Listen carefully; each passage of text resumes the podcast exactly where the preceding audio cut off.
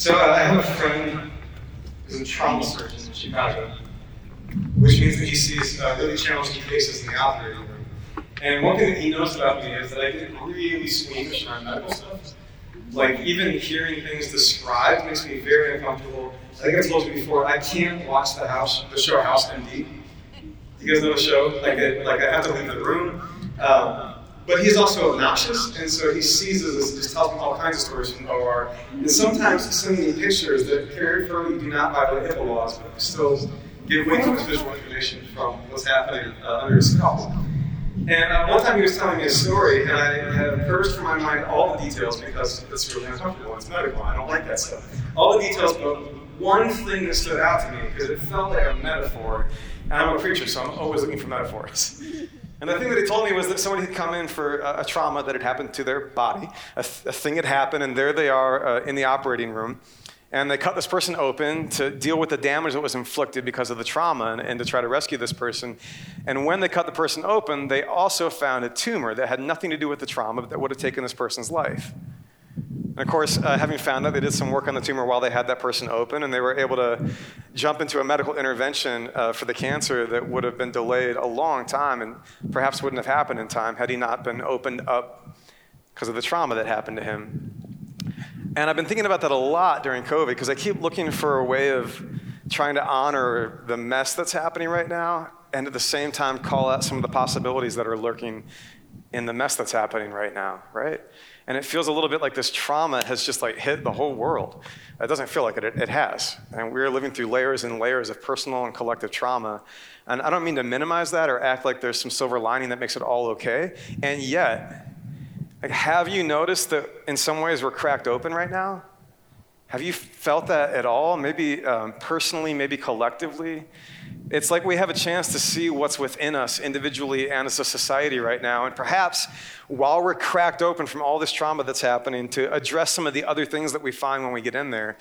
And uh, today and for the next uh, several weeks, we thought um, we would try to seize the moment and consider the fact that perhaps we're a little open right now and, and wonder if God wants to work with us um, not that like God causes these hard things to happen so that he can do this good, but perhaps in spite of the hard things that are happening, God can do some good. And perhaps the great good that God wants to do is to, to grow us up a little bit, to heal some of the broken places inside and do some, some deep transformative work.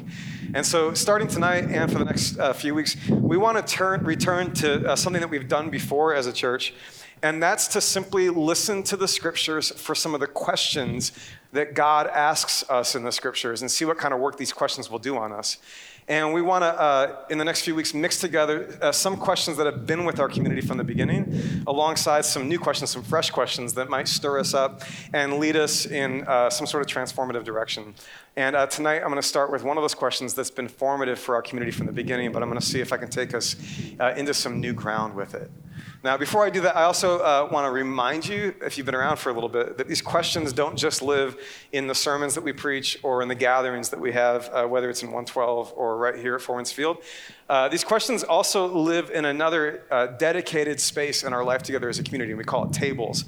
And even with COVID going on, uh, we think that we've got some ways for tables to happen, and we'd like to launch some new ones this fall. So uh, I'm going to commence the infomercial on tables for the next two minutes and 20 seconds, and then we'll get on with the rest of the sermon, okay?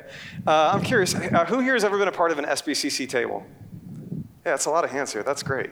Uh, so, a lot of you will know what I'm talking about, but in case you don't, uh, we've organized our life together as a church around three big movements gatherings, uh, which you're in right now, uh, streets, which is the ways that we meet our neighbors on common ground for the common good, and then tables, which is quite literally a group of people that you will uh, share a table with for a season. And you'll gather with them roughly twice a month for a shared meal and some conversation. Now, tables are not a place where we sneak in a curriculum. We don't like have some kind of covert Bible study that we try to like fold in there. Uh, we do Bible study. We do it in our gatherings and in other spaces. But tables are specifically a, a, meal shared with people who commit to some of the same practices of honoring each other at the table. And really, uh, then we just come around some questions that help us open up our lives to one another at whatever pace you would like to open up your life. So it's not that these questions are meant to interrogate you with your new friends that you just met at a new table. But they're meant to, to create a sacred space where it's okay for you to share a little bit of who you are and where you are and where you're going. And perhaps um, like something really beautiful could happen from the sacred space around a table. And uh, especially for a, a, church like this, where you might show up at a gathering and leave a gathering and not forge a deep sense of connection with other people, because that's just kind of how this goes, right? I mean, it's a big group of people, and it's not necessarily the best place to forge a deep sense of connection. Tables are a great place for that. So uh, we're getting ready to launch new tables. Um, in the same way that with gatherings, you're trying to be really smart with COVID, same thing with tables. And so uh, you'll see table hosts thinking of ways to perhaps meet outdoors on patios during the warmer months, and then transition to ways of digital belonging and connection when things get colder. And if COVID keeps raging, it may not be okay to be like together in homes at that point. But we don't want to give up on this deeper sense of belonging that we can have with one another. So uh, if you want to check out tables either as a host or a participant, just go to southbendcitychurch.com slash tables, and you'll see there's a form there. It's really brief. It's like name, email, and you, are you interested in hosting or attending? And then we'll kind of gather that information and let you know next steps. But we would love to get some new tables going, especially because, and I keep saying this, and it feels like Game of Thrones, very ominous, winter is coming, right? and we would like to forge some fresh opportunity for belonging with one another before uh, whatever the winter looks like gets here, you know? And uh, we, we know that we need each other. And what we discovered in the spring, like in March and April and May, is that tables were one of the best things happening at South Bend City Church during COVID because it was a primary place of belonging and looking out for each other and connection. And we want to set ourselves up for more of that going into the fall. Sound good? Yeah, okay, cool. All right, now uh, let me get into uh, the first question that we often ask at tables, actually. And if you've heard this before, I promise we got a little bit of new content on it. Uh, but sometimes the best preaching is just a reminder to the practices that we want to live out when we go back to the day to day, right? So let me take you uh, to the story in Genesis 3 that we come to often as a church community because of all the ways that it talks to us about our own experience. Uh, if you know Genesis 3, if you know the beginning of the story of the Bible, you know that God creates Adam and Eve and places them in a garden. And in that garden, uh, they're naked and they feel no shame. And then uh, they have this one instruction, which is basically enjoy everything except for this one tree and its fruit. Uh, but they're sort of duped into eating the fruit of that one tree. And then there's a quick turn in the story, which is that Adam and Eve discover that they are naked and they're afraid. And then they forge um, some kind of improvised coverings for their vulnerable places. And, uh, and then we turn uh, to the text that I want to actually read for you in Genesis 3, verse 8. Then the man and his wife heard the sound of the Lord God as he was walking in the garden in the cool of the day, and they hid from the Lord God among the trees of the garden. But the Lord God called to the man, Where are you? And he answered, I heard you in the garden, and I was afraid because I was naked, so I hid. Well, let's just uh, sort of work out that text for a moment here and see if it has anything for us, uh, especially during um, the life that we're working our way through right now. So, Adam and Eve uh, are placed in the garden. They're naked. They feel no shame. And why should they? Because in this story, everything God creates is unassailably good and blessed, including their bodies and their lives and their experience. So, there shouldn't be any need to cover anything up, right? But then this other thing happens, and we could spend weeks and weeks meditating on what what that might mean that they eat the fruit of this tree and then they find themselves ashamed. But what we know in like a cursory reading is that all of a sudden they look upon themselves, their exposed selves. They look upon the most vulnerable parts of themselves, and instead of feeling fine, they feel shame and they want to cover up. They're afraid. And I read that and I think about um, this being a story not just of like maybe something that happened in the past, but uh, in the Hebrew, Adam means something like human, which makes it seem like this story is begging us to see all of ourselves in it. And I think about all the friends and all the people I love and all the moments in my life where I've discovered that we have learned over and over again to hide. Like, did anything ever teach you to hide? Did you have any experiences that taught you to hide? Were there any people that taught you to hide? Were there any environments that told you better to cover yourself up and hide than to, than to show yourself, to be who you are, to tell your whole story, to own your whole self? Like, can you think of a few moments in your life where you were taught to hide? Can you think of the fear that came with that experience, the layers of shame that came with that experience? Uh, one of the reasons I trust the scriptures is because, like, I don't need uh, like archaeology to verify the deep truths of some of these stories because I've been there and you have too. So many of us have taught, uh, have been taught, and have taught others in so many ways how to hide and how to be afraid and how to cover up the most vulnerable parts of ourselves. And Adam and Eve find themselves doing that, especially when they hear God coming their way. They hear God coming their way and they want to cover up and they're afraid and they hide. And then God has this simple question for them. And it's the sacred question that we turn to often in our community. It's just this Where are you?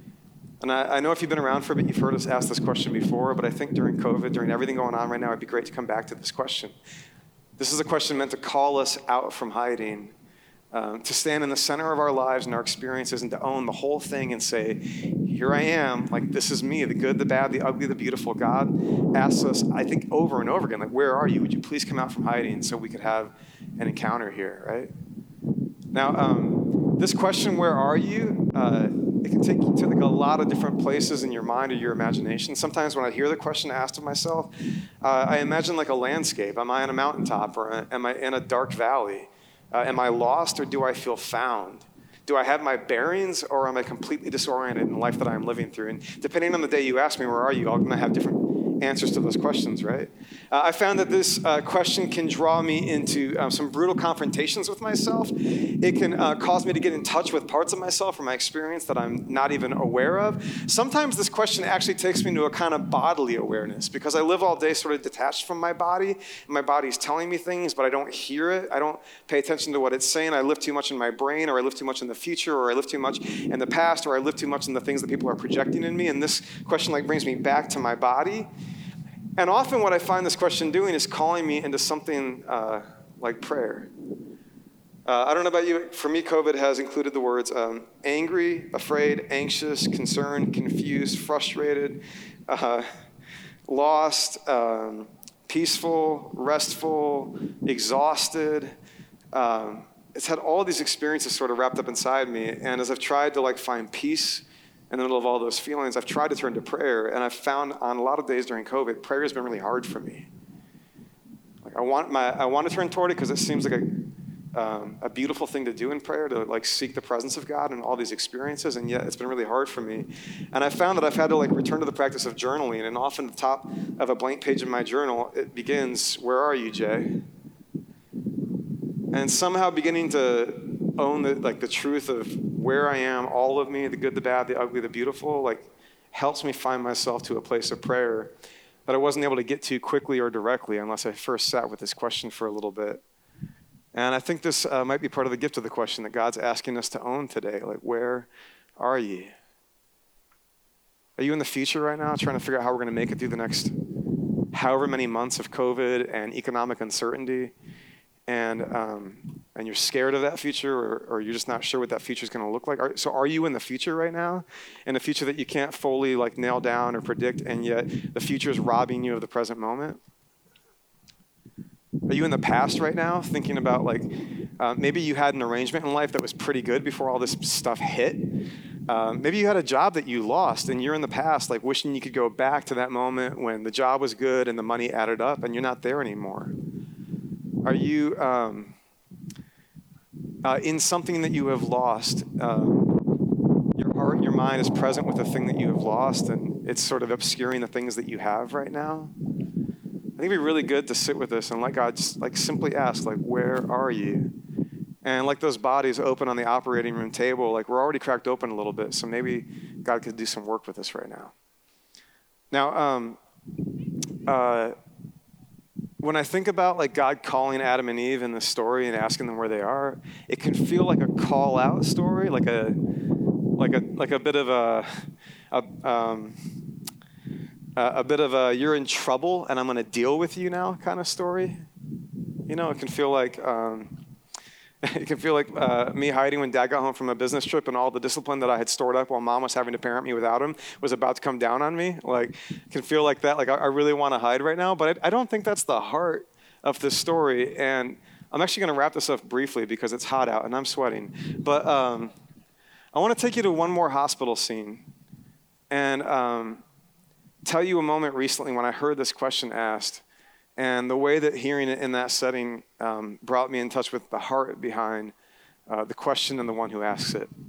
So, um, uh, in the last few months, I've uh, spent a fair amount of time in a hospital with uh, a couple, a husband and wife. The husband's the one who's hospitalized, and the wife is there with him. And um, the secret about me going to hospital visits is I, I go there to be a pastor and to pray with people and to serve, but I also go there uh, because selfishly I've discovered that hospital rooms are a little bit like thin places um, where the most sacred and important things seem like a little more present with us in ways that are harder to stay in touch with when life is sort of going just fine. So I go there to do my job and to be a friend and to be a pastor because it's the right thing to do, but I also go there selfishly to just be in touch with the things that you're a little more in touch with in spaces like that. And so, um, um, so spent a lot of hours with this couple in the hospital, and he, the one who's hospitalized, he's been kind of at the brink, sort of moving close to and back from the brink of death uh, here and there.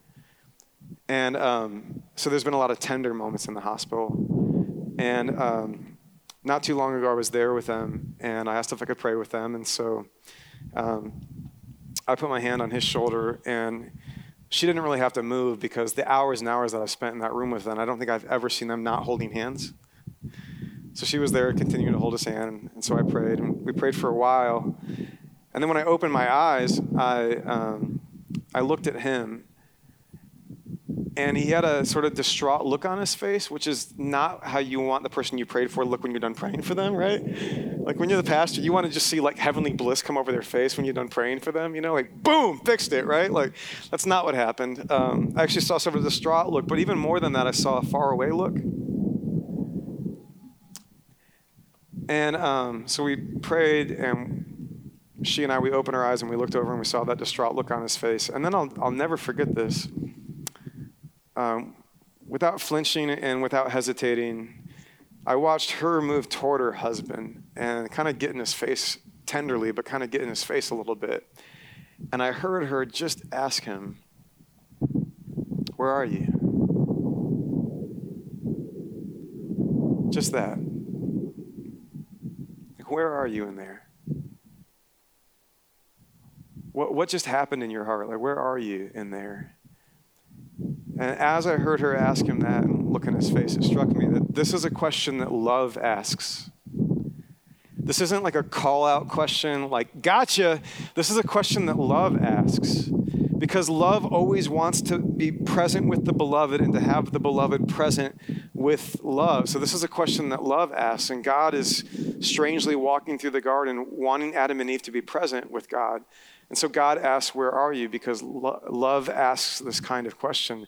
And of course, it's not that like I'm suggesting that you and I could ever find ourselves outside the presence of God. I don't really believe that you could find yourself outside the presence of God. And yet we can choose whether we will be present with the presence of God, right? Like, like we can choose whether we live with a, a conscious presence to the presence of God or not. And I think it's love, it's God asking, like, hey, could we be present with one another in the moment that you are walking through right now? Because I love you, because I want to walk with you, because I don't want you to hide, because I don't want you to be afraid. I don't want you to cover up any beautiful, vulnerable part of yourself. I don't want you to run away from yourself. I don't want you to run away from me. I want us to be in this together, like fully exposed, fully together. This is a question that love asks. And so, if like anywhere in your spirit, there's any version of, whether it's right now or, or later, if there's any version of that whisper that says, hey, you, do you want to come out from hiding? Do you want to um, come out of the past that you are running from or the future that you are afraid of and just be here right now? Or do you want to like, like be all of who you are with me right now? Um, whether it's scattered or anxious or happy or joyful or peaceful or afraid, like whatever you are, wherever you are, whatever's happening right now, it's like love is saying, like, could we be in this together? And it's, uh, it's like the first thing that, that God asks humanity in the scriptures is this simple question that love asks, which is, where are you? Because I want us to be together. Uh, I don't know, um, like I said, whether COVID's been hell or okay. I don't know if you're afraid of how you're going to make ends meet. I don't know if managing the family right now is just chaos or if you guys kind of have a good new groove. Um, I just got a text yesterday from a friend who had a dream kind of wrecked by COVID, and I just thought, I I really hate COVID. I don't know what you're feeling or what's going on right now, and yet I'm deeply convinced that God um, can meet us in these disruptions with the voice of love and call us forward and, and, call us out and actually help us be the kind of people who show up um, better and more bravely in the world right now. Uh, when he says, Come out from hiding, I want all of you. I need all of you in the world because you're a gift to this world perhaps especially the things that you have hidden and the things that you are running from. These are gifts for the world. So come on, let's uh, let's be all here. Um, I hope you'll sit with this question this week. Maybe you'll find some quiet spaces to just let it work on you. The question may, may not bring up any obvious answers for you right away. That's okay. The best questions often lead to a long silence. And uh, sometimes very sacred work happens in those silences, but I hope you let God work on you with this question. And then maybe whether it's like a table, like a South Bend City Church table, or maybe it's just like you and the people you love and know who will find themselves together uh, on a patio or around a meal. And maybe you'll want to bring this question into the conversation because it turns out that none of us are very good at being different with one another than we are with God. So if we hide from one another, we tend to hide from God. If we love one another, we tend to love God. Um, we tend to be who we are wherever we are. And so um, if the God thing feels like a, a far stretch for you right now, maybe take this question to some people, some flesh and blood, friends, family, neighbors, and see if it works on you and the people who are there.